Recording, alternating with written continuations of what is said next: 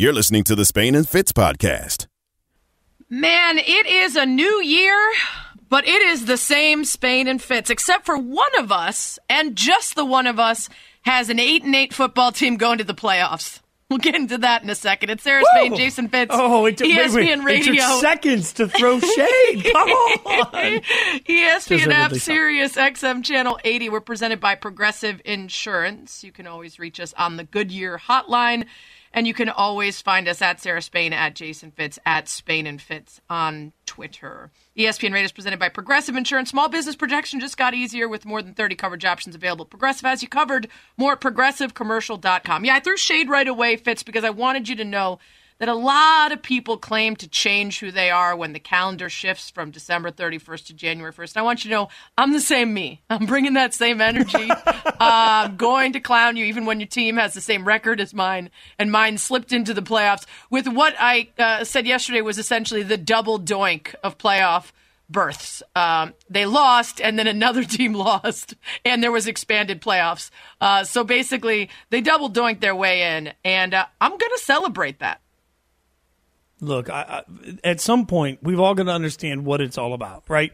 I've said for a long time that what I want are more Sundays where I'm happy than I'm sad. And I've realized that this year, now that I've had equal Sundays happy and sad, that that's all a lie. I want an extra Sunday. That's all I care about. Is just give me one extra Sunday a year. So I think there's a lot of fan bases right now, Sarah, that are looking around saying, you know what, I don't really care if my team's that great. I care if my team makes the playoffs. There's just something that feels special about that opportunity. And the Bears are going to get that opportunity this year at eight and eight, you know, and that's staggering when you think about you've got an eight win team on one side, and then like I I said a month ago, we've got a ten win team in the AFC that's not going to go to the playoffs. So Yep, you called it. it. all becomes very difficult. Like I, I don't want to be good. I want to go to the playoffs.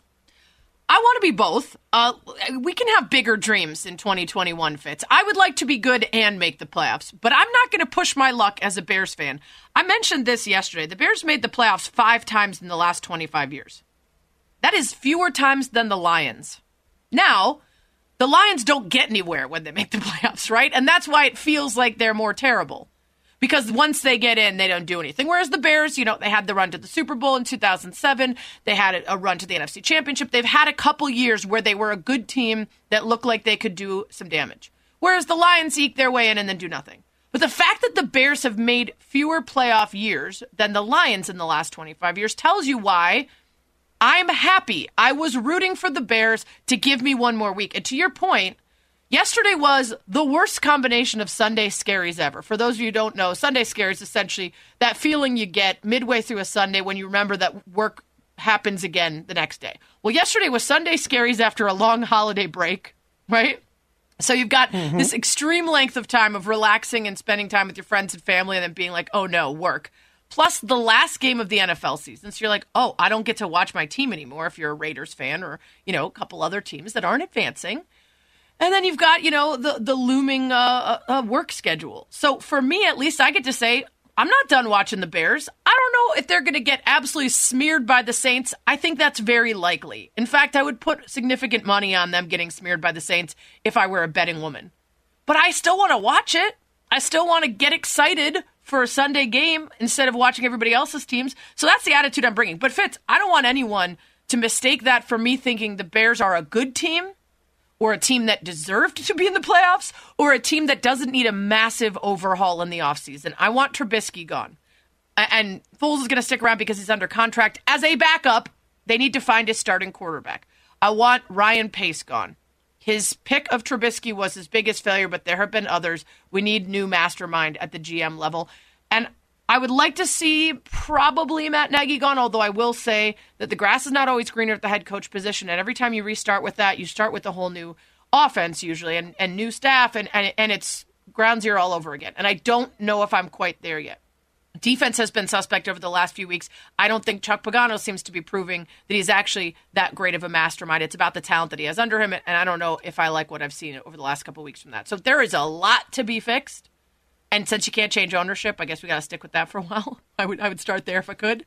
Uh, but I don't think you have to pick one Fitz. I think I'm going to give them at least a tiny bit of credit that they're not going to think, well, I think actually our team is pretty good, but only because the Arizona Cardinals lost to the Rams. I mean, and, and lost to the Rams with a backup quarterback. And I, Yeah. I think, uh, you know, sort yeah, of like a stunning it- result But there. if they think that that game means anything about whether their team's any good, that that would be truly delusional. I'm giving them a little more credit than that. What's interesting to me is you just you combined all these things that I didn't know could exist together. Like uh, you, you want a team that goes to the playoffs and is good. Like I didn't know that was possible. and now you know uh, I'm heard. thinking about the Ask the, our just producer the Stosh. luxu- He's a Chiefs fan. He gets both. just now the the luxury of riches you're talking about, but it's real for the Bears. If you can go to the playoffs and say, "Hey, how far can we extend this out? Get some extra football," and then on top of it, know that the organization is going to be smart enough to not look at that as some sort of an indication that change isn't needed, then you are truly having your cake and eating it too. Like that's a a perfect scenario for a team to look at and say, "Let's go on a run," but also realize that that run doesn't mean anything for the future. I, I it's uh, maybe it, that's possible, and I, I hope for your sake it is. But I think there's a lot of teams right now that are looking at that that same. I mean, if you're the Washington football team, you're certainly not proud of a losing season, but you are. It doesn't matter. You're division champions. You're going into the playoffs. So if you're the mm-hmm. Washington football team, you know that no matter what happens from here forward, not only are you building something, but hey, you get to go on a playoff run in the process. Like that's a win-win, short term, long term, and that's rare in the NFL. And you did it in a year when if if we had told you when this season began with the fighting between the minority owners and Dan Snyder with no name, right? Having to go by Washington football team with the bombshell reports that continue to come out from the Washington Post about an absolutely toxic culture, calls for the owner to sell the team. A new coach who finds out he's struggling with cancer and has to go through chemo in the middle of the season. Your quarterback that you're going to ride with is the guy that couldn't walk a year ago? Right? All of those things. And if you had told us without the progression of time that passed from day one till now and all of the little things that, that uh, got us ready for this moment, if you had dumped all that on us at the beginning of the season, we would have laughed. That is a crazy story. And I was tweeting about yesterday, I didn't love that NBC's intro feature for the game last night was essentially this flowery piece about, you know, romanticizing their season and sort of not mentioning the fact that they have massive issues. But that's not to take away from the story of Rivera or the story of Alex Smith. Those are tremendous stories. And I think that the Washington football fans should be absolutely celebrating that, in spite of all the garbage at the top, the team and the coach and that quarterback found a way to make it work enough to make the postseason. And whether they do anything with it or not, and I don't think they will, it's it's a fun story for a team that hasn't had a lot, you know, to be excited about. And so that's I, I just think Fitz, it's real short sighted to take any playoff appearances for granted. And again, that's me being hopeful enough that making it doesn't mean you think your team is in a good position. It just means you say this is a little bit something else. We're going to put a little more money in our pocket. We're going to get playoff bonuses. We're going to feel good. Our players are going to get that experience. And then we have to go out and actually build a team that's going to win one of those games. there's an added benefit of why I think Washington football teams are particular fans are particularly happy today because not only are they making the playoffs, but to the point that you made for everything that they've gone through as an organization, the question is who's really running things right now. That's the big question.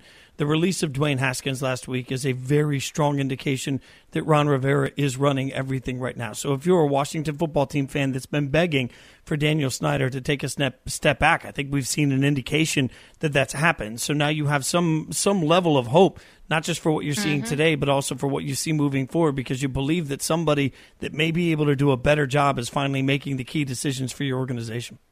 And we didn't even get to the Browns. We'll get to the Browns. Congratulations, Cleveland fans. Two years ago, Bud Light had fridges that would automatically open if your team got one win all season.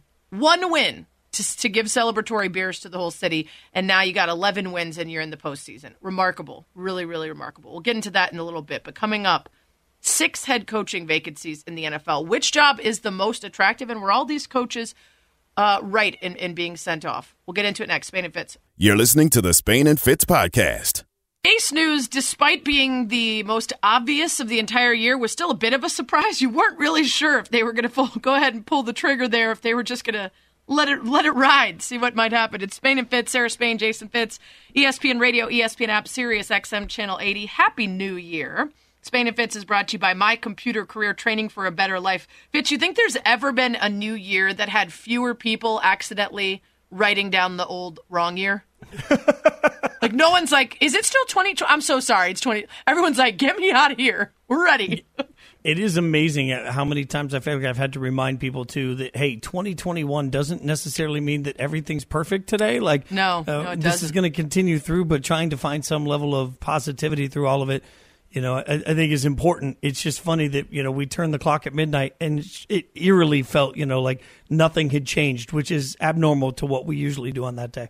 Yeah, there was a perfect meme where a guy was excited looking at the clock at 11:59 p.m. on December 31st, and then it flipped to 1160 and it was still December 31st. That felt that felt about right. I mean also we have the strange 2021 starting with a famous actress dying and her rep and her husband saying she died and then the next day everyone's like, "Sorry, still alive. Uh our bad." uh, she was in Charlie's Angels in that 70s show. Her name is escaping me right now, but I was like, oh, 2021 is going to be a weird one, huh? We're, we're starting with that already? Yeah, the Tanya, Tanya Roberts. Roberts. Is, yeah, yeah, we're Tanya starting Roberts. with the, uh, you know, coming back from the dead. Cool, great. I'm keeping me on my toes. 2021. um, speaking of on our toes, uh, we are trying to keep track of NFL coaches who have been let go. The number uh, is continuing to go up, and it means that there are a handful of jobs of varying interests. The Jets, the Jags, Lions, Falcons, Texans, and Chargers all open jobs now. We'll put it up on Twitter. I'll, I'll get that pull up in a minute of, of the, the sort of most appealing job in, in your opinion. But um, let's start with the two teams at the bottom, Fitz. I think it's it's really a draw, the idea of getting to work with a Trevor Lawrence and the Jags if he goes there, as most presume, or getting to work with Justin Fields, especially after that performance we saw this past weekend. Um, but that pick and that that reason that you get those top picks means you're bad. You're a bad team that has a lot to fix. So, just how appealing do you think those two jobs are? Well, I think the Jags are a lot more appealing than the Jets because Trevor Lawrence is a sure thing, and that's you know I was uh, watching the college football playoff games, and I was watching with Mike Golic Jr. and our buddy Trevor Scales, and we were talking about sort of my thought that you know sometimes the best thing you do when your entire roster stinks is trade down and just get as many pieces as you possibly can to help you rebuild, and uh, they they really changed my mind on it because the one thing that we can say about Trevor Lawrence is it's tough to find anything in the draft that feels like a sure thing.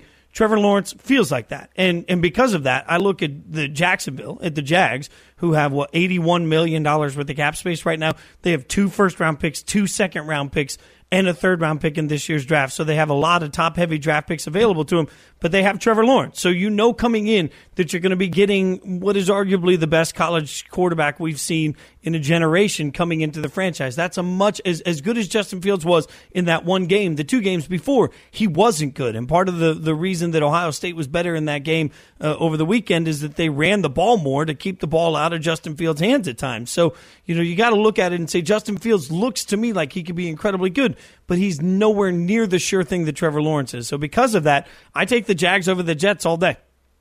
All right, so let's move to the other ones. You've got a Lions team that is on the fence, sounds like, about whether Matt Stafford returns. This is a great quarterback who can make incredible throws, but they've just never gotten over the hump. Is it time for them to start with a clean slate, send him to a team that's ready to compete? Um, and is that a job that at this point you've learned enough about the Lions as a franchise to say, um, I'm tentative? And wouldn't that be kind of the same with the Jets? Although the Jets had some recent success in the Sanchez years, but that's about it.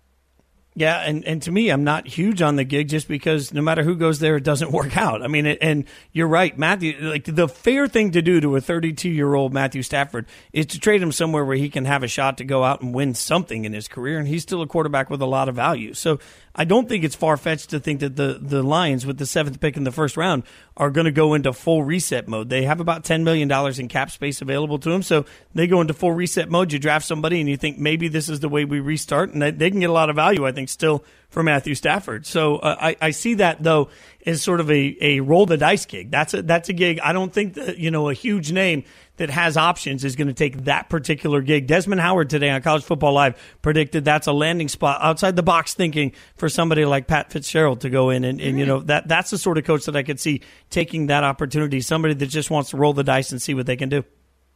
The Falcons is an interesting team. They gave some teams a run for their money down the stretch there.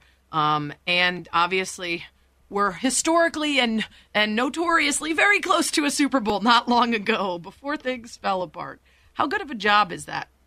Uh, see, the problem for them is money, right? Like, mm-hmm. how do you how do you get that bad and spend that much money? And like Julio Jones next year has a a massive. He has a twenty three million dollar cap number, but he has an even bigger dead cap number going into next year. So it looks like it could be really difficult for them to figure out what to do financially. I mean, the the numbers for them monetarily don't make a lot of sense. So you have talented players, but you're just going to be coaching that roster minus some pieces that they're going to have to get rid of. I, I think that makes a, a, cautious gig at best for Atlanta, right?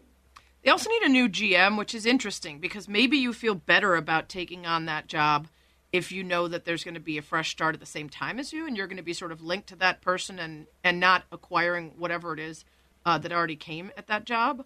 Um, you know, they've missed the playoffs for three straight years, but they're still kind of in win now mode. Um, they have a better roster than a lot of the other teams uh, that have open gigs, uh, and they're they're in a, a, a, a, division that's that's aging, right? So there might be some some opportunity in the next couple years to start to take over. Um, but there's you know there's some questions for me about you know if you're truly in win now, is Matt Ryan still good enough? Or is it just you get enough pieces around him and you think you can win with him? Or do we think he's past his prime too much for this to be uh, a team that can win without having to make a big change at QB? Yeah, you're so right. Like I, that's such a, a crapshoot in general. I, again, that makes Atlanta a tough job for me to uh, to sort of negotiate, as opposed to like the Texans who have some problems monetarily, but they got Deshaun Watson, and Deshaun mm-hmm. Watson is young, and I'm so in love with a, a, quarterback that we know who they are, proof of concept at the quarterback position. I mean, even though the Texans don't have any draft picks, they're really up a creek financially. The quarterback is so good, I look at it and say, man, I don't know, I wouldn't take a flyer on that just because right. they got a guy that's young that we know can play the position. Maybe they can be good if you can get those pieces in place and if you can get a long enough contract to see through whatever the rebuild is around Deshaun, but you still and- know you got Deshaun and consistency, right? They've sort of been in it for the last few years, despite a head coach slash GM and Bill O'Brien that people thought didn't make great decisions. So if you get the right person in there, you know how good of a job is it? Um, then there's the Chargers. The Chargers are the final one. By the way, at Spain and Fitz, at Sarah Spain, at Jason Fitz, you can tell us which job you think is the most appealing. But Justin Herbert and the Chargers, that's a pretty good job. Yeah, I mean they got so much. That's the most talented team, and they've got a quarterback that everybody's infatuated with, and they have a normal draft and a decent amount of money to spend. I mean, I other than the fact that nobody in LA cares about them, there isn't a negative to that gig. And they will care if they start winning enough. That's certainly how things work in every sport, and especially in LA. Uh, let us know your thoughts about those uh, coaching candidates. We'll see if anybody else uh, uh ends up losing their, their gig in the coming weeks. But right now, those six NFL head coaching jobs open. Coming up, a lot more news from the NFL, including an interesting move from one AFC West team. An insider is going to join Spain and Fitz coming up next to give us a scoop on ESPN Radio. Spain and Fitz, the podcast. Spain and Fitz on ESPN Radio, the ESPN app, Sirius XM Channel 80, presented by Progressive Insurance. All of our guests hanging out with us on the Goodyear Hotline. Sarah Spain, Jason Fitz.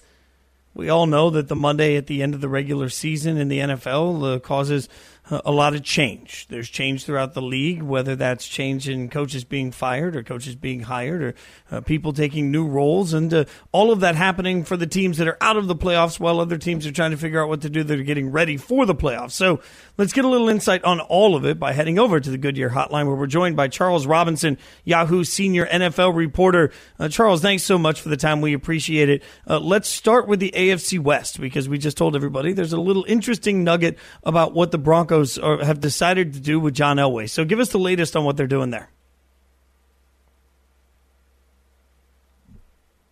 We got Charles. I thought we had Charles. We had no. Charles. 2021 is at it again. Well, you know what? It gives Fat us more... hit the mute button. There we go.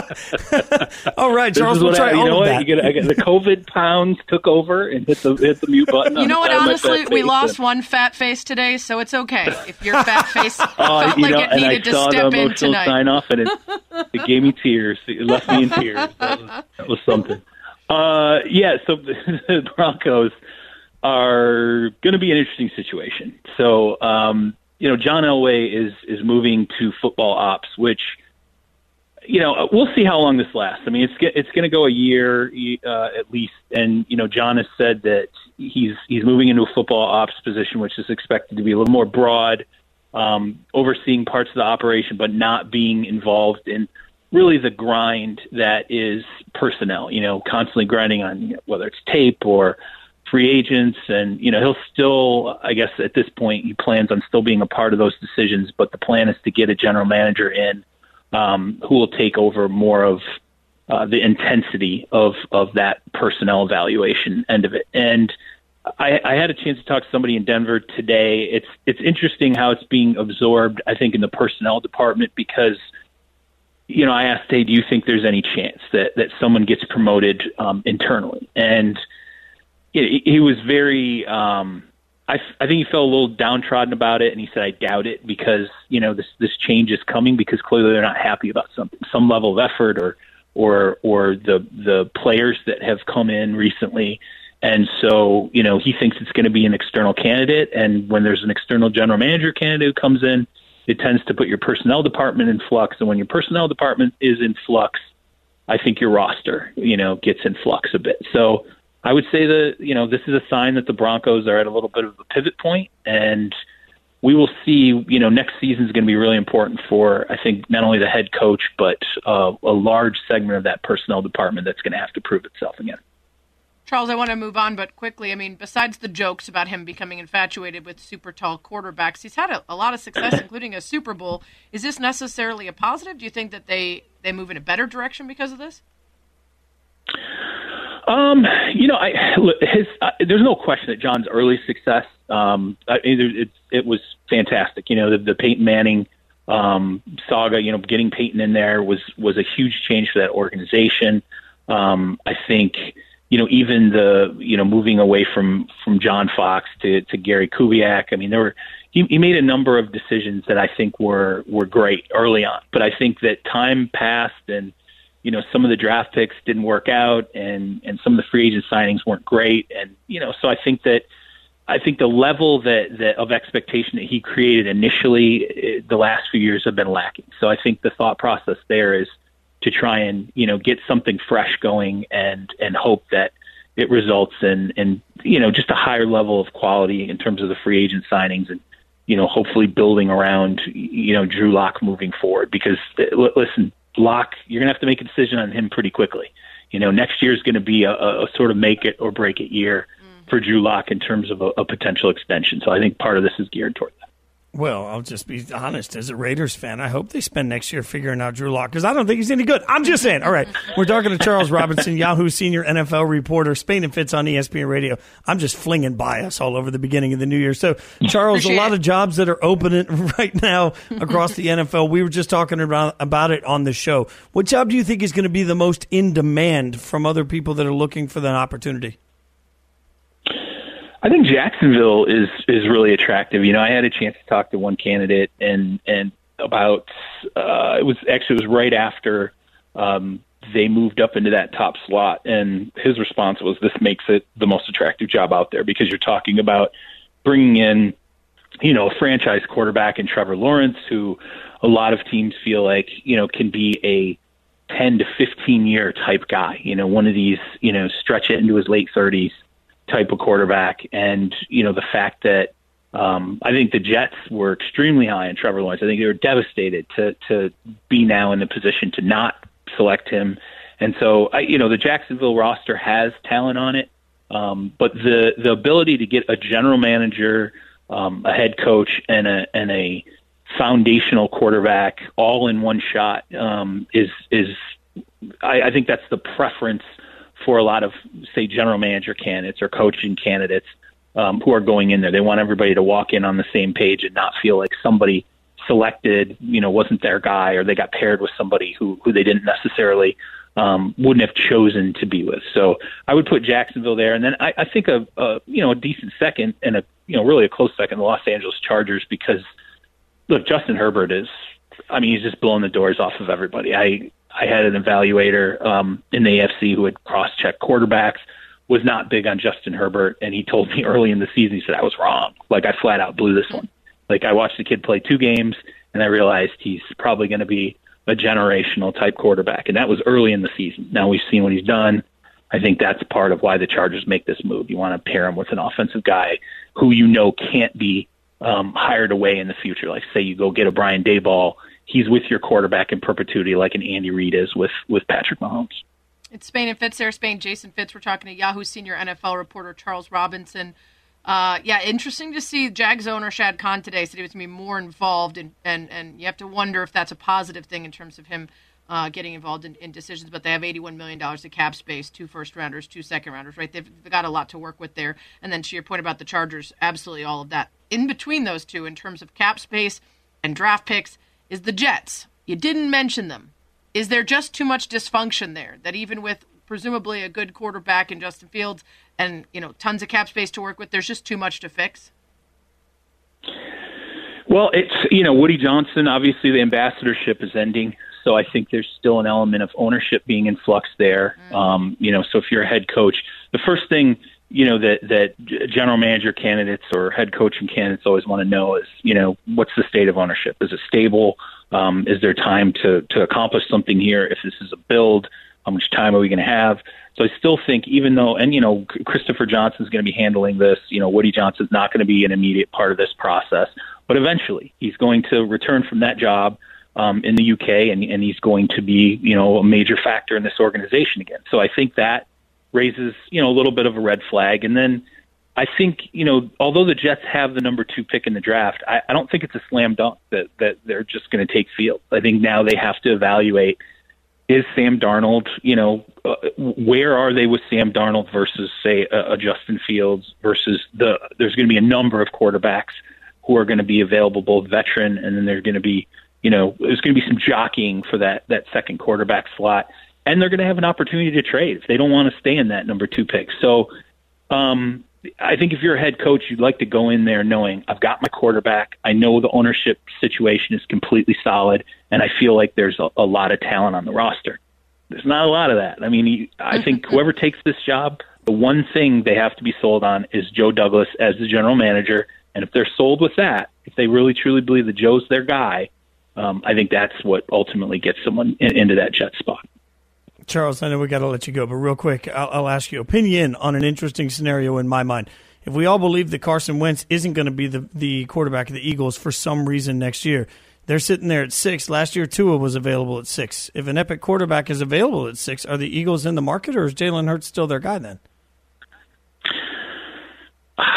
Man, I I don't at this point, I don't ever want to say never anymore. You know, given what what's happened, you know, you look at the Kyler Murray, Josh Rosen situation. I'll I'll, I'll just leave you with this.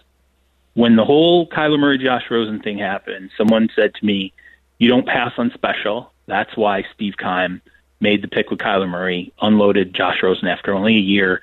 I tend to believe more franchises are operating with that mindset of you don't ever pass on special. So if they really truly believe there is a special guy there at six, just a, a complete game changer for them. I, I would never say never at this point. I mean that I didn't think Nate Sudfeld would check in either in the second half of the, of the season finale. So who knows with that organization at this point. Charles, we appreciate your time. Charles Robinson, Yahoo senior NFL reporter. Thanks so much for hanging out with us. Absolutely. Thanks for having me. Stay safe. It's been too long, Fitz, since we hung out with Charles. Uh, has it been too long since we hung It's been too long. Yeah. We're remedying that. Yeah. Okay, yeah, 2021 uh, starting off strong. Spain and Fitz brought to you by Goodyear, helping you discover the road ahead. Goodyear, more driven. Coming up, we're down to two. Our biggest takeaways from the college football playoff semis. We'll do it next. Spain and Fitz on ESPN Radio. Spain and Fitz, the podcast. Spain and Fitz on ESPN Radio, the ESPN app, and Sirius XM, Channel 80. Sarah Spain, Jason Fitz. We're going to get straight to some straight talk brought to you by Straight Talk Wireless. Sarah, I was in Nashville, obviously, uh, a little bit over the holiday. Uh, had the opportunity to go to Tennessee, where sports betting is now legal. Okay, mm-hmm. so uh, that's a new development, and I've decided that I want to try and add a little bit of experience here, and maybe you know wet, wet the whistle a little bit, start mm-hmm. dabbling a little Dip bit. A toe. And, you know, see what what I, I want to see what future opportunities there could be in that space a little bit. So uh-huh. I'm like, you uh-huh. know what? I'm going to do it the best way I know how, which is put just a little skin in the game. Like if you want to do it, do it, and then you'll learn from it. That was my that's my logic, right? So I go into you know the opening uh, the the first time, and rule number one: never going to bet on the Raiders. I've already established that. So I go in and I bet on some NFL games, and much like our picks. I did staggeringly well. So I was like, Wow. this is easy. I love this. Oh, no. I got this. I so then I, you know, I got a little confident. Put a little money on a parlay uh, for the college football playoff semifinal. Now I work a lot in college football, so I felt really confident. Like I know these two, these four teams. I have a good sense of how I think these games are going to go.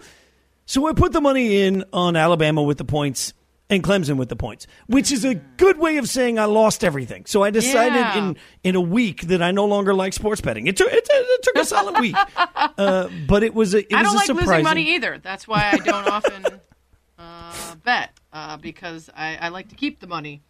Um, Yeah, I, I'm also just you. sad for your wife. You haven't seen her hardly at all, and you got home and you immediately like, "We're good. I'm going to go gamble."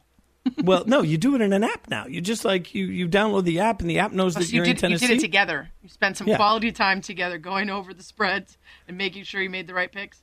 Well, that's fair. Uh, you know, and and the amazing thing is, I was sitting there watching the end of the Alabama Notre Dame game, and, and I'm hanging out with Mike Golic Jr. And obviously, he's got a huge vested interest in it. But as the game became a blowout, he was just sort of sitting back laughing about it. Right, that's all you can do in that moment.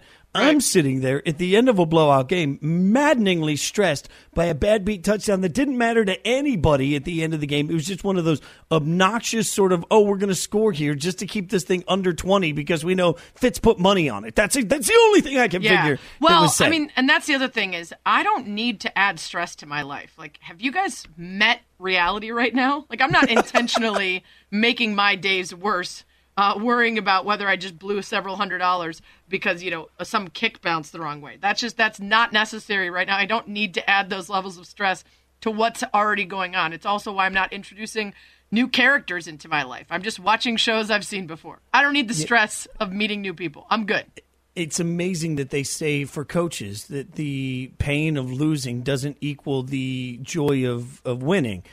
That's it's the same in betting. I've, I've learned that Yeah. quickly. Like Yeah, uh, like you know, whatever whatever happiness you get from winning is far outweighed by the disappointment you have in blowing your money on on some team that disappointed you. Speaking of, really quick, and, and I'm curious if you said you were kind of ch- chatting it up with Gojo during these games. I don't know if it was both games, but um, what did you guys make of the Justin Fields stuff? Because I was surprised about how honest he was after the game. That they wouldn't tell him what was wrong with him or what might be wrong with him. He just got some shots and went out there. Like normally, that's not what you hear. And it was tough for me to watch him out there. Like, obviously impressive, and he threw some sick balls, healthy or not. So to be as as as injured as he was and get those passes off was really impressive. But it was really hard to watch. Yeah, I, I'm with you a thousand percent, and I think the honesty was staggering. And every time you saw him try and get on the bike, and you saw the obvious pain he was in, uh, to me was absolutely, you know, it, it was unreal. And I know a lot of people were uh, sort of clamoring on Twitter about what a real regular football hit's supposed to look like and a normal play supposed to look like. None of that matters. The rule is the rule, and it was the proper execution of the rule. His head was down when he hit him, and it doesn't matter how that happened. The fact is that's a penalty. Like the the what caused it is not part of what the referees are supposed to factor in.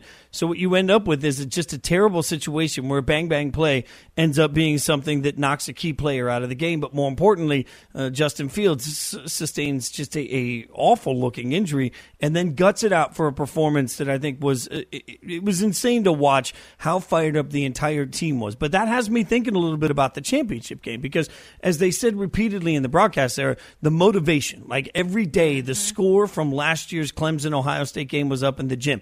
Every day they thought about what happened last year, and you could see that from them when they got on the field. You could see that every single day they'd been thinking about this game. So my question is now what? You know, Greg McElroy was on College Football Live with me today, and he mentioned they did the same thing in 09 with Alabama, and then Saban sat him down and made him watch the movie Miracle because he wanted to remind them that the Miracle win over the Soviets was not the gold medal game, and nobody will remember if you don't win the gold. But I just don't know. I don't human, know if that's the best example though, because everyone does remember, and they didn't win the gold. you know what I mean? Like everyone remembers that game much more so than whatever happened in the gold medal game. But his point is valid, right? Like you're you've got something else to still go out and win. Um, I, I think mentally you hope that you don't need any extra motivation to get up for a championship game. You know what I mean? Like that that yeah, right. you can absolutely understand that a team mentally might really get up for a revenge game and want to prove themselves, but you're going to have enough time to now reset your expectations and your goals for the next game. I think the biggest concern is how healthy will Fields be, right? What does that injury do over the time between now and the game? And then COVID wise, uh, you know, there's always risks of players being out, of it affecting rosters.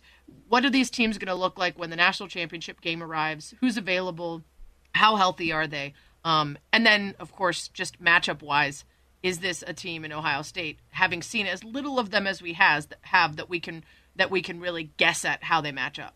Well, I mean, certainly Ohio State looked different in this game against Clemson than they have all year. It's like they were saving all of the sprinkles and fancy right. toppings from the ice cream bar. They didn't need them. They, they, were just vanilla all year, and then suddenly they it's were like vanilla. the Chiefs with... when they play good teams. You're like, oh, you have that too that you can do. That's scary. well, and to that end, you know, I think one of the the more interesting things, again, I'll go back to McElroy because he also had broken ribs at one point when he played. And he was telling me that, you know, during the game he was fine because you get enough injections during a game, you can't feel anything. But during the week, you're not. So, you know, I'll be interested even to the point of how they prepare for the for the game against Alabama because Alabama is just at a different level than everybody. Now, I'm the first to admit I thought Clemson was going to win. They obviously didn't. So I was wrong about Ohio State once, and that's why we play the games. But Alabama is legitimately their a team with three guys that in any given year would win the Heisman this year. DeVonta Smith, the wide receiver that's the favorite, Mac Jones, who uh, incredibly is completing 58% of his passes on, on passes that are in the air for 30 or more yards. Like, think about that. Like, that is unreal accuracy. And then Najee Harris, the running back. I mean, they are so good offensively. I don't know that anybody can stop them. So Ohio State has to get a good weekend in my mind just to try and match them point for point. I don't know you can do that. So even if he feels good in the game, I wonder if it still has a lingering effect. I became a Najee Harris fan when he started shouting out Megan Rapinoe and copying her celebrations.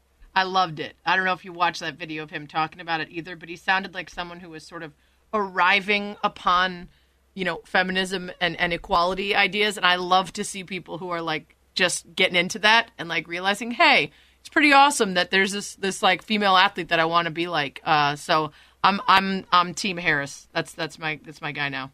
We were waxing about that as we were watching the game, saying even if you hate, hate Alabama, you can't hate Najee. I mean, he's just too likable in the way he's handled everything. That's some straight talk. Straight talk wireless, no contracts, no compromise. We'll dive deeper into the national championship showdown and a head coaching job that was open for just hours. Next, Spain and Fitz on ESPN Radio and the ESPN app. You're listening to the Spain and Fitz podcast. Spain and Fitz on ESPN Radio, the ESPN app, and Sirius XM channel 80. Sarah Spain, Jason Fitz, presented by Progressive Insurance. All of our guests appear on the Goodyear hotline. Fear not, Sarah. Even though it's a brand new day and we've had vacation, I still have party voice. I don't know why. I don't know how. And, uh, a combination of allergies that, like, I haven't even been partying. There's been no alcohol, no yelling. I didn't even yell during the Raiders game, and I still have party voice. So this is this is a real thing happening at this point. Maybe no, you should stop partying so much. Oh, that, where's the fun in that? All right, uh, we're speaking of the Goodyear Hotline. We've been talking a little bit about college football and what we saw over the course of the weekend. We'll head over there now to talk to Trevor Matich, ESPN college football analyst, right there on the Goodyear Hotline. Trevor, thanks so much. Happy New Year, my friend. Thanks for joining us. We always appreciate your time. So I'll start with the, taking the mea culpa. I, I thought that Clemson was absolutely going to beat Ohio State, and I didn't really think it was going to be all that close. I'm not the only one, though. What did everybody miss about Ohio State going into that game? Well, what everybody missed about Ohio State, Jason, is what everybody should have missed about Ohio State, and that is that their chemistry and rhythm would be as awesome as it was when they played Clemson. And that was something that people didn't see coming because they hadn't shown it yet. They only played six games, and they had a lot of guys miss multiple games. I mean, the last two games, over 20 guys missed, not just the games, but the practice surrounding those games, Uh, mostly because of the COVID protocols. And so you, they didn't have time to be able to groove in their chemistry and their rhythm over the course of the second half of the season because their second half of the season or everybody else's second half of the season was their first half. Meanwhile, Clemson had played 11 games and they missed some guys due to COVID and injury too, but they, they had much more time to shake out the difficulties in preseason preparation for COVID and then get really rolling in the back half of the season. Ohio State didn't have that back half of the season. And then they showed up and put it all together all at once offense and defense in every phase, every way, and they were absolutely, utterly dominant. They had not shown that that way at any point during the season, Jason. So it's perfectly fine to have missed that. I missed it too. I picked Clemson to win that game. So that being said, is this last game the only one we can use when trying to figure out how Ohio State might match up with Bama? Because we didn't see much from them in the regular season. Yes, Sarah. I don't know how we pick anything else though. I mean, there was an expectation that Ohio State would come in and Fields would throw the ball behind receivers, and that the coverage, the communication wouldn't be all that great at times, and they'd be susceptible to getting torched because of that. And that the pass rush guys would get out of lanes and cause trouble because of that chemistry. Now all of a sudden they put it together. What else are we supposed to judge it on? And I, I think really we've got to expect that Ohio State will be at their level best when they play Alabama, just like they were when they played Clemson. We're talking to Trevor Matich, ESPN college football analyst. Trevor, is there a comp on the schedule that you've seen this year? Like, is there somebody that we've seen Bama play that we can take away and say, okay, that's how they'll match up against this Ohio State team? I don't think there's a true comp. I think the uh, the best team that they played from a standpoint of passing game that's a fair comp to Ohio State would be Florida, maybe Ole Miss and both of those games, Florida and Ole Miss moved the ball through the air well against Alabama. The Ohio State passing offense has the potential to be similar to that. They don't have the high end or as many high end receiver candidates, especially at tight end, as Florida did. But they still have guys like Garrett Wilson. This is Ohio State now. Garrett Wilson and Chris Olave, really good receivers that can win deep down the field. And that's a similarity between the Ohio State and Alabama offenses that both offenses have the ability to be elite deep strike offenses. We've seen it from Alabama. We saw it in fits and starts from Ohio State. But if you look at the body of the season, for all the issues that Ohio State has had, Justin Fields still is one of the top deep passing quarterbacks from a consistency and completion percentage perspective. He's sixth in the nation, or fifth in the nation, I'm sorry, uh, in completion percentage of balls thrown at least 20 yards in the air. Mac Jones is right above him at fifth. They're both just under 60% of balls that are thrown at least 20 yards in the air. So I think Alabama needs to expect that Ohio State will try to do to them what Florida did and what Ole Miss did earlier in the season, and that is air that thing out and go deep.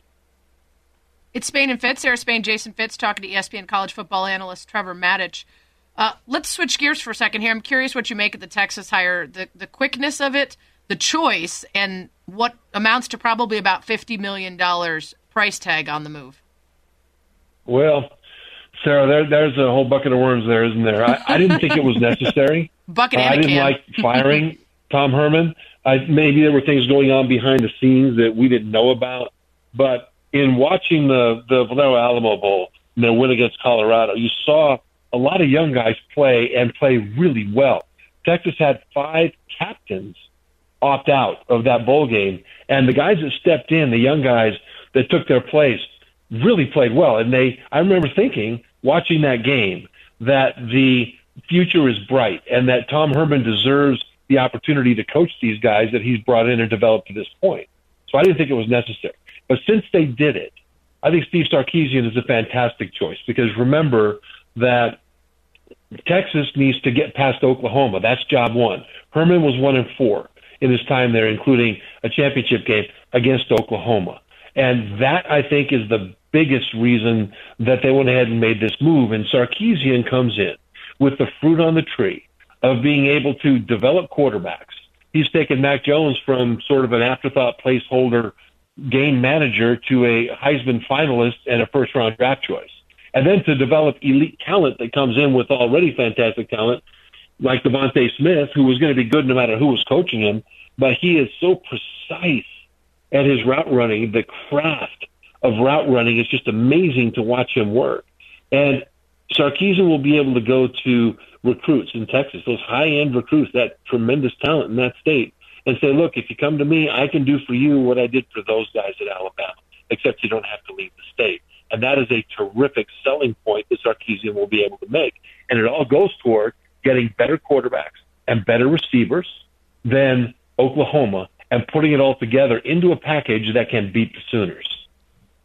We're talking to Trevor Matich, ESPN college football analyst on the Goodyear Hotline on Spain and Fitz on ESPN Radio and the ESPN app. Now, Trevor, I will admit, for all the times that we've worked together and for everything I thought I knew about you, I just realized that you do work with NBC Sports Washington because I'm a moron. So while we've got you, we've got to ask you about the Washington football team. Obviously, they win their division, they go into the playoffs. So, sort of give me an assessment of this team and what, if anything, you think they can accomplish in the playoffs.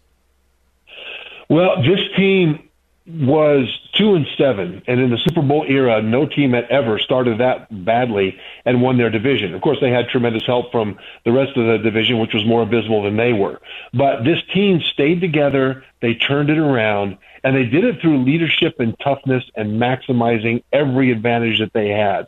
And I think when the story is written about this team, it's going to be the story of Ron Rivera, their head coach, and his battle with cancer.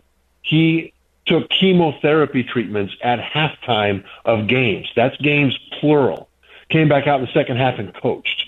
And I think the team watched his toughness, his devotion, his commitment to them, and they returned it in in you know great volume towards him. The on the field, the defense is really that good. I mean, the defensive line is just disruptive and just incredible at making plays behind the line, and that makes everything else happen. The offense with Alex Smith at quarterback does a good job of not uh, putting the defense in a bad position for the most part. This matchup against Tom Brady and the Buccaneers, though, is really interesting because Tom Brady, if there's a weakness of that team, it's Tom Brady and the pass rush. At this point, point in his career, in his early 40s, when the pass rush gets to him early, he just sits down he understands that he's not going to escape the pass rush physically, and it's not a good idea to try to make a throw when he's under pressure and being pushed around and jostled around. So he'll just have a seat. And this offensive line for Tampa is still a work in progress. And so the the pass rush of Washington is the X factor. If they can get to Brady early and often, especially since Brady doesn't have Mike Evans to throw to anymore, he's got still good receivers. Watch out for Antonio Brown taking the next step. But Brady, I think, is susceptible to being degraded more by this pass rush than most quarterbacks would. So that right there is something that is it gives Washington fans hope. You guys can follow him on Twitter at T Matich, always doing a killer job on the college football and with all the Washington football team breakdowns. Trevor, Happy New Year, my friend. We really appreciate you hanging out with us. You know what, Jason? Happy New Year to you too, and Sarah, you too. I appreciate you guys having me on. Thank you. Thanks, Trevor. All right, coming up 17 weeks ago, we looked into our crystal balls, told you how the NFL season would go. If we only look at some of the results, I feel really good about it. All right, we'll break down how brilliant we were next. Spain works. and Fitz on ESPN Radio. You're listening to the Spain and Fitz podcast. Spain and Fitz on ESPN Radio, the ESPN app, Sirius XM, Channel 80, presented by Progressive Insurance. Sarah Spain, Jason Fitz. Like I said, ESPN Radio, presented by Progressive Insurance. Drivers who save with Progressive save over $750 on average. Sarah, we're always going to be honest, right? Like that's part of what we do on the show. We admit when we're right loudly in my case. Uh, we admit when we're wrong quietly in my case. So, you know, we like to at least make sure uh, that that we let the world know. You know, we, we when we picked games this year, which by the way we did a sensational job of during the NFL season, uh, we we let everybody know what we got right and wrong. And in that same spirit, I think it's only fair now that the NFL regular season has come to an end that we re, re, revisit, I should say, our playoff picks and this is a very good or very bad discussion for me, particularly depending on which conference we look at. It's a reminder I obviously spent too much time with my head in the AFC because I got to admit I did well on one side and awful on the other. Yeah, I uh, we did this midway through the season, and at that point there were still some choices that we felt pretty good about that have since taken a turn, and vice versa. Right? I hate to say it, but one of those being your Raiders. Um, mm-hmm. You had them as a wild card team and uh, uh, didn't work out for you.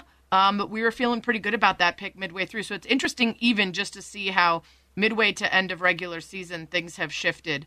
Um, yeah, I uh, I thought the Patriots would be a wild card team. That didn't work out so well for me. Um, I thought the Texans would win the AFC South. Not great, Bob. Uh, you know, so there's a. Uh, but but we also can commend ourselves for the things we got right, uh, like our Bills pick. Uh, we both had the Bills winning the AFC East, um, and uh, that's about it. Oh, and we both had the Saints winning the NFC South.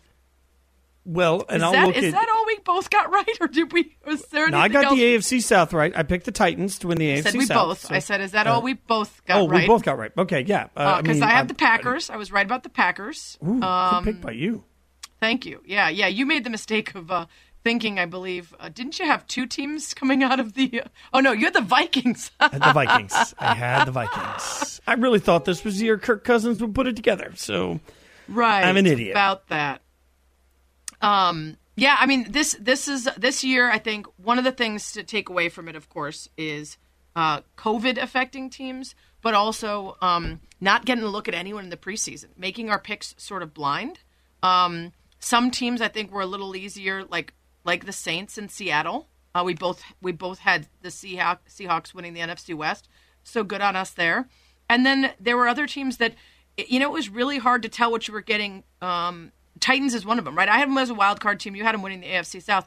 I just was curious to see if you could run it back and have Tannehill and Henry be as effective uh, in another year. They took a lot of teams by surprise and had some unconventional ways of winning, um, and it's worked again. Derrick Henry is still a beast and impossible to stop.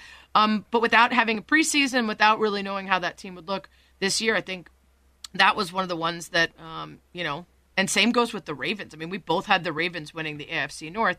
They obviously righted the ship and made the postseason, but um, you know, off of last year's MVP season and everything else, I think we thought that they would be an even better team than eleven and five. Well, yeah. I mean, I, when you look at down the list, uh, I I got the the Bills in the East, the Ravens, Steelers, and Browns. I said would all make the playoffs, so I got that right. But I didn't get the way that they made the playoffs right. The Steelers obviously won the division. I picked the Titans, and I'm the first to admit I got lucky there because I never would have imagined that the Titans' defense would turn out to be an absolute abomination, which it has been throughout the course of the season. But they still win the division. The Chiefs were the easy one, so the one non the one playoff complete whiff that I had was taking the Raiders to win the wild card. Uh, I felt good about that. In like you said, yeah. uh, at the at the mid midpoint of the season, that did not work out for me. Now, in fairness. I took both the Dallas Cowboys and the Philadelphia Eagles to make the playoffs. That was bad. I took the Vikings. That was bad. I picked the Falcons as a wild card. Oh. That was bad. And I don't have any excuses for any of those. At least I took the And Seattle. 49ers to make the wild card. Yeah, I or thought, sorry, you know sorry, what, the- San Francisco. Yeah. I thought that the 49ers would be better, but they had so many injuries. I can at least say, hey, nobody could have seen that coming. But the rest of my picks in the NFC are so trash, I have no defense for myself. Yeah, similarly to you, I nailed it on on the Bills, but I shouldn't have picked the Patriots as the wild card. Got the Ravens right in terms of them making it, but I had the Steelers as the wild card team instead of flipping uh, the Ravens and Steelers both making it with the Steelers winning the division. I had the Texans. I really thought that they would be able to overcome uh, the Hopkins trade and everything else, so that was a big fail by me. But I at least had the Titans getting in there as a wild card team, and then we both had the Chiefs, and I did not go with your Raiders. We both took Dallas and that did not work out well. But I did not make the mistake of picking two NFC East teams to make the playoffs as you did. I was right on the Packers. I was right on the Saints. I was right on the Seahawks. I had the Bucks as a wild card team, uh, which you did not. I was right on that one. And then I had the Rams as a wild card team and the Niners. So we both were led astray by the Niners. But uh, I, I'm not adding these up, but I, I think I might have done done you one better. I think, it, well, math is hard. So I'm just going to look hard. at We it should and have done I'm- the math before the segment started. as a general guess, I'm going to guess you outdid me uh, because that's usually the way these things go, Sarah. I'm used to. Although you mentioned our six pack, and we might as well just put it out there now while we're here. This is exactly what Greeny was talking about when he was talking about that Eagles tie. At the end of the season, it's really going to matter. And it didn't for the NFL standings, but it did for ours. You beat me by a tie because my Oh, final yes. record in the six pack of picks we did we didn't do every week we didn't do the first week and and, we, and Fitz was off at the end but through you know 13 I think uh, weeks of picks I was 62 and 21 and you were 63 19 and 1 so it was just I mean, uh so close That's incredible, though. I mean, I'm I'm I'm proud of, by the way, our picking. And speaking of Greeny, uh, be sure to catch the show tomorrow. New time for Greeny. Greeny starts at 10 a.m. Eastern. Uh, 10 a.m. Santa uh, Eastern tomorrow. Uh, you can check out Greeny. That's the new time from now on, right after uh, the morning show. You can check out uh, Greeny on ESPN Radio, so you don't want to miss that. Sarah, I think we did pretty well. I mean, I, am uh, in the world of accountability to the picks that we made. I'd say that overall we did pretty well considering all the things that were against us. And I picked my beloved Raiders to make the playoffs. They did not, so I will never do that again. You did not pick the Bears to make the playoffs, and they did. So you should do that every year from now on because that matters. Oh, great. Yeah, yeah. I, I mean, I have to say, the Cowboys weren't good before Dak got hurt, but we can blame that. And the Niners, we can blame injuries on. So we only have a couple picks each where we really just were flat out wrong, and we have no excuse. That's whatever we got to tell ourselves at this point. Uh, whatever we have to tell ourselves, but at least we've put it out there for the world. That's the best we can do. All right. Uh, speaking of all of these takes and some of our best and worst, we'll break down good take or hot take next. We'll throw some of our peers under the fire. Spain and Fitz on ESPN Radio and ESPN app. Spain and Fitz, the podcast. We're doing the music from the last time the Browns were in the playoffs. Is that the vibe we're doing on this show? I'm trying to keep track of what we're doing. I think I think that's the vibe. It's Spain and Fitz. Sarah Uh, well, Spain. Look, any vibe that involves Avril Lavigne, I, I am. You're I in. Am in. You're- I'm you're into that in. vibe. Yes, I'm into that vibe. Sorry, Sonny. I'm into that. that sorry, like oh, really? Oh, you're you're into that vibe, is what I'm you're saying. into that vibe. Yes, yes. you like know the pop girls because Demi Lovato is like your number one, right? Well, no, no, no. Avril would be ahead of Demi. Yeah. Wow. Avril, Avril, Avril might be at the top of the list of the. the, the you if like I was, skater If I was ever going to get a hall pass list, it might start and end with Avril Lavigne. I'm just saying. Woo! Wow, we've we've happened upon a surprising discovery. Spain and Fitz, Sarah Spain, Jason Fitz. Uh, I'm going to work my hardest to get Avril Lavigne on the show. I just want to hear what you sound like when you can't form a sentence or spit out any words. Uh, because No, I should never do that. Okay, good, good, good. Let's do a little good take, hot take, Fitz. Uh, it's the last regular season good take, hot take. I still am determined to get the star of our good take, hot take segments, Dan Orlovsky, onto the show sometime where we can hold up to him his many weeks worth of takes and see which ones uh, he still believes and feels strongest about. So let's start with the MVP of this segment, our beloved Dan Orlovsky, ESPN NFL analyst, who is on Greeny today, talking about the Eagles tanking in their final game. Like last year, the 10th pick was Jedrick Wills. Turned out pretty good. The 11th pick was Mekhi Becton. Pretty good. You can still get really good players there. And uh, that, like, that's what I've thought over the past couple hours is like people comparing it. It's not the same. It's not the same. Everybody thought the, Gi- the Giants and the Cowboys played so hard yesterday because they thought they had a chance, when in, in reality, they weren't ever going to have a chance because of what Philly did. This is the same team that accepted the tie this year against Cincinnati instead of straining for the win and hoping to lose instead. And so I, I, I don't care what anyone says. I still don't like it. And it's not the same as a front office trying to not win for the number one pick. Okay, Fitz, I'm going to set this up to you as good or good take or hot take. But first, I just want to point out that there's an inconsistency in there because you can't argue that the Giants wouldn't have tried if they didn't know already that they were out. Like then you're arguing that you know they should also have the opportunity to not try in their last game, which is the point you're trying to make that no one should be doing, right? I, I didn't really word that well, but you get what I'm saying. Like whether Yeah. or not the Eagles show up and win this game shouldn't affect whether the Giants were trying in their final game. Other than that, though, do you agree with his logic that there are teams that you can allow to not show up because they're getting a number one pick or a specific player versus deeper in the draft? Should it not be allowed that a team sets themselves up for future success? No, I mean, look, we just have to accept that tanking is is a real part of it for certain cultures. And look, I have a, a an issue with the, the Eagles' decision to not give Jalen Hurts a great opportunity to get some reps and figure out who they have as a quarterback because they're picking sixth, and I'm not sure they're not going to be in the quarterback market. But that being said, I don't have an issue with them tanking. I mean, that's just plain and simple. We've become used to what that be that looks like for teams across the league. So I'm not going to hold so, them though? to some weird standard. I, I mean, i sorry? think that we've seen what it looks like for a front office to tank in a big picture. I don't know that we see in the middle of a game putting in Nate Sudfeld and trying to argue that you need to get a look at a guy six years after he was drafted or four years after he was drafted or whatever in the middle of a game like this. To me, that felt very It's different definitely- than season long not being your best. It's a different execution of it, but it's still the same principle. And if I'll allow the principle, then do I really care if they're being blatant about it or not? I mean, that's Right. that. I'm just. Am I asking the Eagles to make me more comfortable with the concept that they don't want to win? Because that's really like th- that's a hard stretch for me. So I mean, that that to me is why if, if culturally, if the organization decides they're going to tank, I, I don't know what you do from there. Now, you and I have talked about the fact that I don't think players on the field ever tank, and this is a, a, a real example of a coach that has a lot of security and feeling he's going to be back. I guess you know. So Yeah. uh, I, I think it was a lot of risk for him, but I don't. I'm not going to hold them to a different standard than anyone else that tanks. Excuse me. I sneeze at that remark. I actually agree with it. Um, and I just think that people were going a little overboard today, getting mad at them and picking when they think it's okay and when it's not. But I do think I agree with those who say that it's unfair for the players out there if they feel like they're giving their all and not everybody's on the same page. On the opposite side, Mike Tannenbaum, ESPN NFL front office insider, was on KJ and Z and said this. it's really complicated. Jalen Hurts was really playing well. You know, last night only completed seven passes. That has to factor into your decision and sort of your discussion. I would work really hard to try to repair that relationship because Carson Wentz's ceiling is at an MVP level. And in a perfect world, I would bring both of them back, both Wentz and Hurts. If you can't, then I would trade them. And obviously, all signs to me point to Indianapolis. Frank Reich's the head coach of the Colts. They had massive success together in Philadelphia.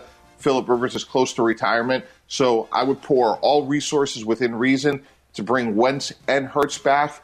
If that doesn't work out after several meetings, then I look to try to maximize his value with the Colts. Okay, so do you agree with that? That that this is something where uh, they need to make a decision and, and it needs to result in, in Wentz ending up with the Colts, or do you think that he still has more potential than Hurts from what we've seen so far? Yeah, I, I think he's a better quarterback than Hurts, but I don't think he can come back. So I think this is a, a, a hot take in the sense that they can find any way to bring this back together. I mean, I don't know how you undo the damage that's been done at this point between the relationship. And I said this at the time. The minute that Doug Pederson benched Carson Wentz, what he told the entire team is it's not a coaching issue, it's a Wentz issue. And if you're Wentz, how are you going to come back from that? How are you going to rebuild that relationship? So Wentz has all the ability here now to come in and say, "Hey, I want out." So it's going to be up to the Eagles to figure out what they can get in return for him or how they're going to handle that. But the concept that they'll be able to meet and talk it out when they weren't able to talk it out during the season to me seems like a hot take.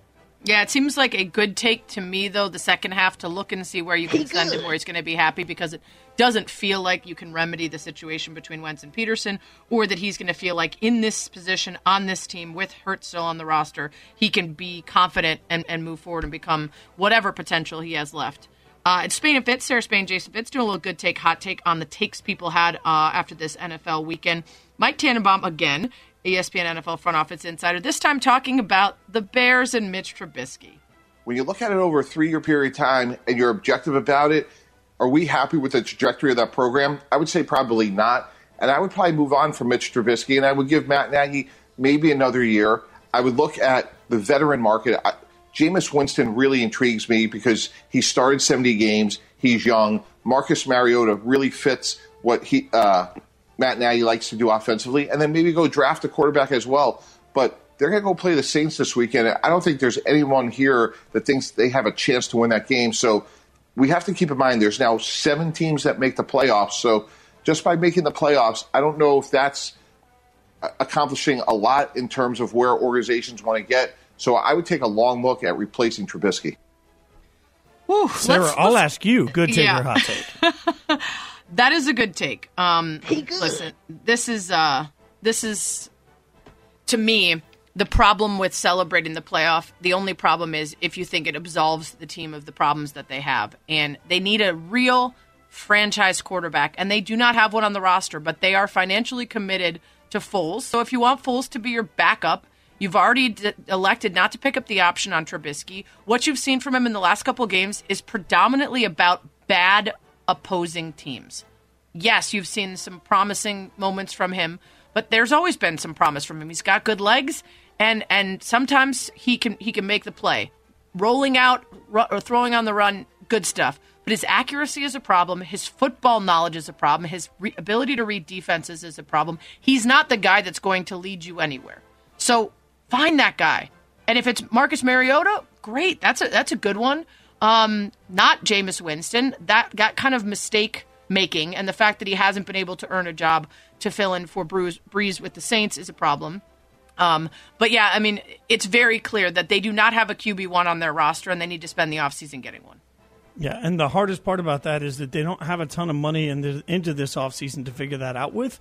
So it's going to be interesting to see if that means that they're looking at the middle of the first round of the draft, or are they looking for somebody that they can take a flyer on that they can sort of build and see what they get moving forward. Because I'm with you. I, I, this is it's absolutely a, a good take eh, to for for these two to part ways. I don't see a future for Mitchell Trubisky with the Chicago Bears, no matter what's happened over the last few weeks, because otherwise it's just going to be the definition of insanity. The first time he has a little run of bad games, it's going to be an immediate question mark. Whoever takes over the reins, I don't think wants that in their future. Absolutely. Finally, let's go to Dan Orlovsky again. Start and finish with our MVP. Here he is on our show. Actually, not on our show. This is him on uh, Get Up this morning talking about Aaron Rodgers. We were drafted the same year. I've seen every throw. I don't know if I've ever seen him in as complete control as he is right now. Like he gets frustrated when he when when the throw isn't made. That like there's this sticky coverage. The receiver's got like three inches of separation and it's incomplete. Like he gets upset about that. He has risen his standard of play and his, his expectation of play to such an excellent level the, that if he doesn't go 10 for 10, he gets upset about it. And he's like, man, I'm not playing well enough. His, his, his standard is just so incredibly high. It's the best season he's ever had. Good take or hot take? That's a good take. I think it is the best season he's ever had. And uh, absolutely, the way he's playing right now is lights out. Credit to Matt LaFleur, too, the head coach that came in, and we questioned a lot of things about their relationship. Sure looks like it's working right now. Yeah, I completely agree with you. You look back at his MVP season, and the numbers are pretty much uh, right about the same. He sat out the last game of that season because uh, they were, you know, set up for the postseason. Um, and and that season in 2011 that he had was among the best ever. So you look at this year, and ooh, do they have some things to think about in the next couple years? Fitz up in Green Bay, and it's a good problem to have, but it, it's still a problem. Coming up, we asked you earlier the most attractive head coaching opening in the NFL. We'll get to some of that and celebrate the fact that we were watching the NFL at all this year. It's next, ESPN Radio. Spain and Fitz, the podcast. Happy New Year, everybody. Thanks for hanging out with Spain and Fitz here on ESPN Radio, the ESPN app, Sirius XM Channel 80. You can always subscribe to the Spain and Fitz podcast wherever you get your podcasts. ESPN app, Apple iTunes podcast app, all that good stuff. We do some pre parties and after parties get some good digital content that you can't hear on terrestrial radio. So make sure you subscribe so you don't miss anything on the show.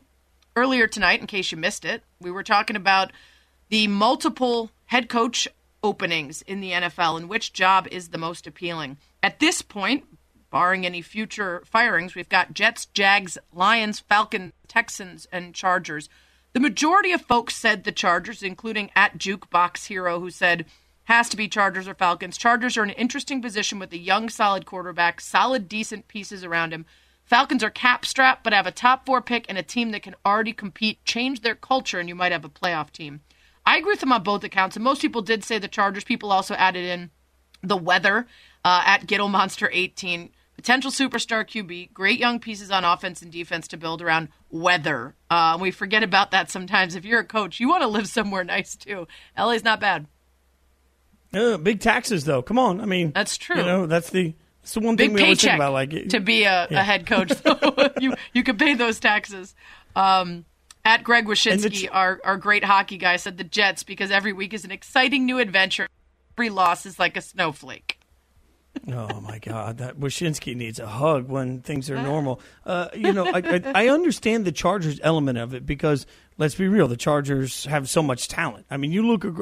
I'll continually remind everybody that when Brady was sort of out there and everybody thought he was going to go somewhere, the reason people said, "Oh, we should go to the Chargers," is because had the best weapons, and you know, obviously injuries have been a part of it the last couple of years. Uh, but they've got a lot of talent on both sides of the ball. They've got premier pass rushers, premier guys in the secondary, all of those pieces.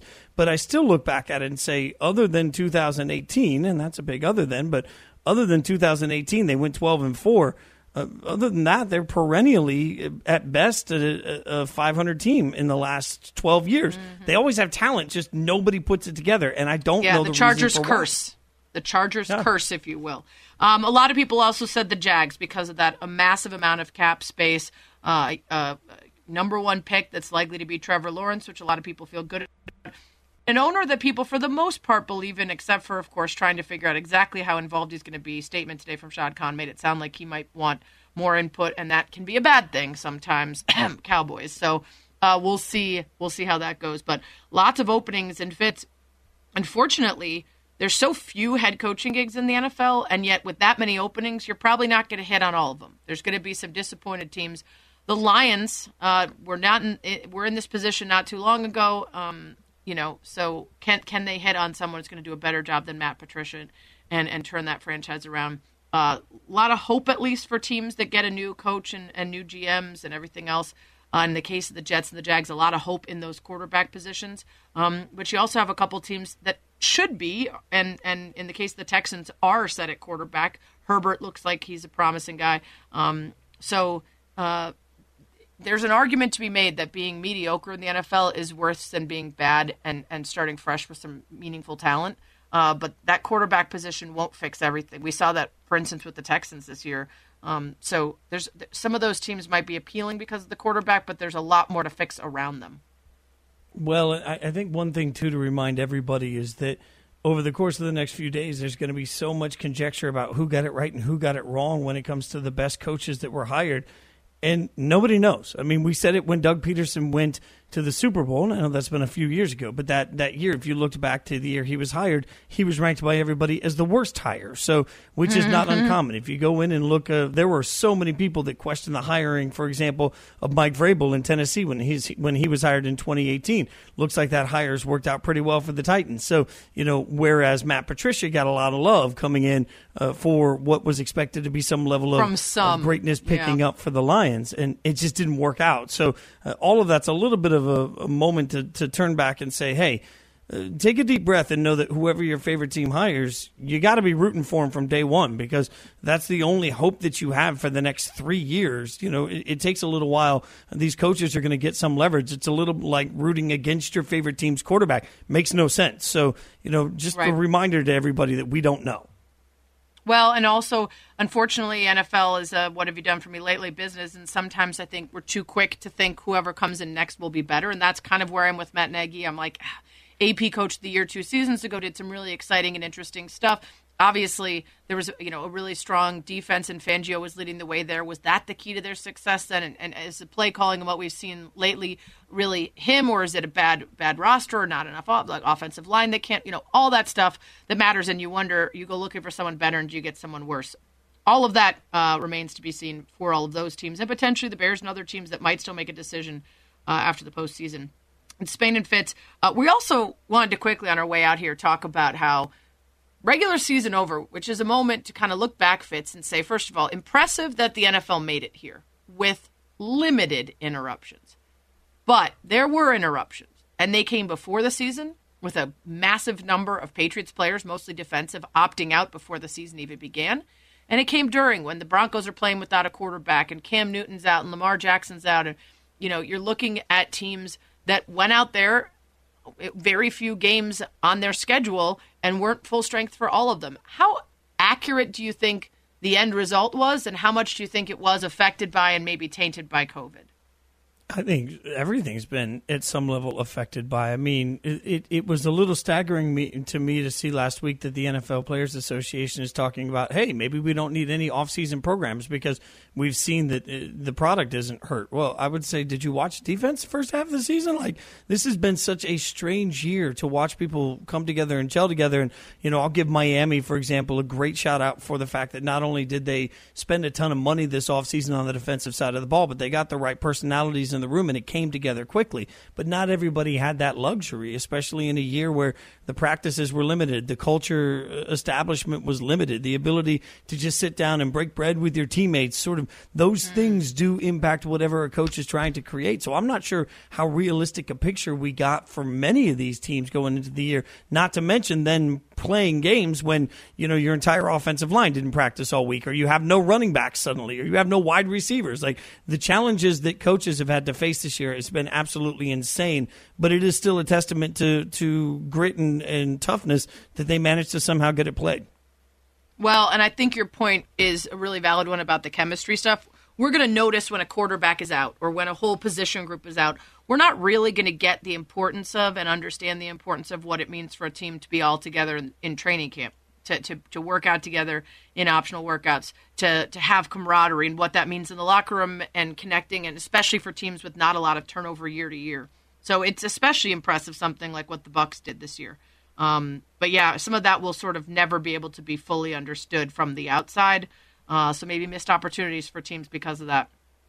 In the end, the Bears are still in the postseason and the Raiders aren't, and I think that's really what we take away from all of this conversation. They're both eight and eight. Freddie Fitzsimmons are coming up next. Uh, lots more NFL talk this week. Lots more Bears talk this week.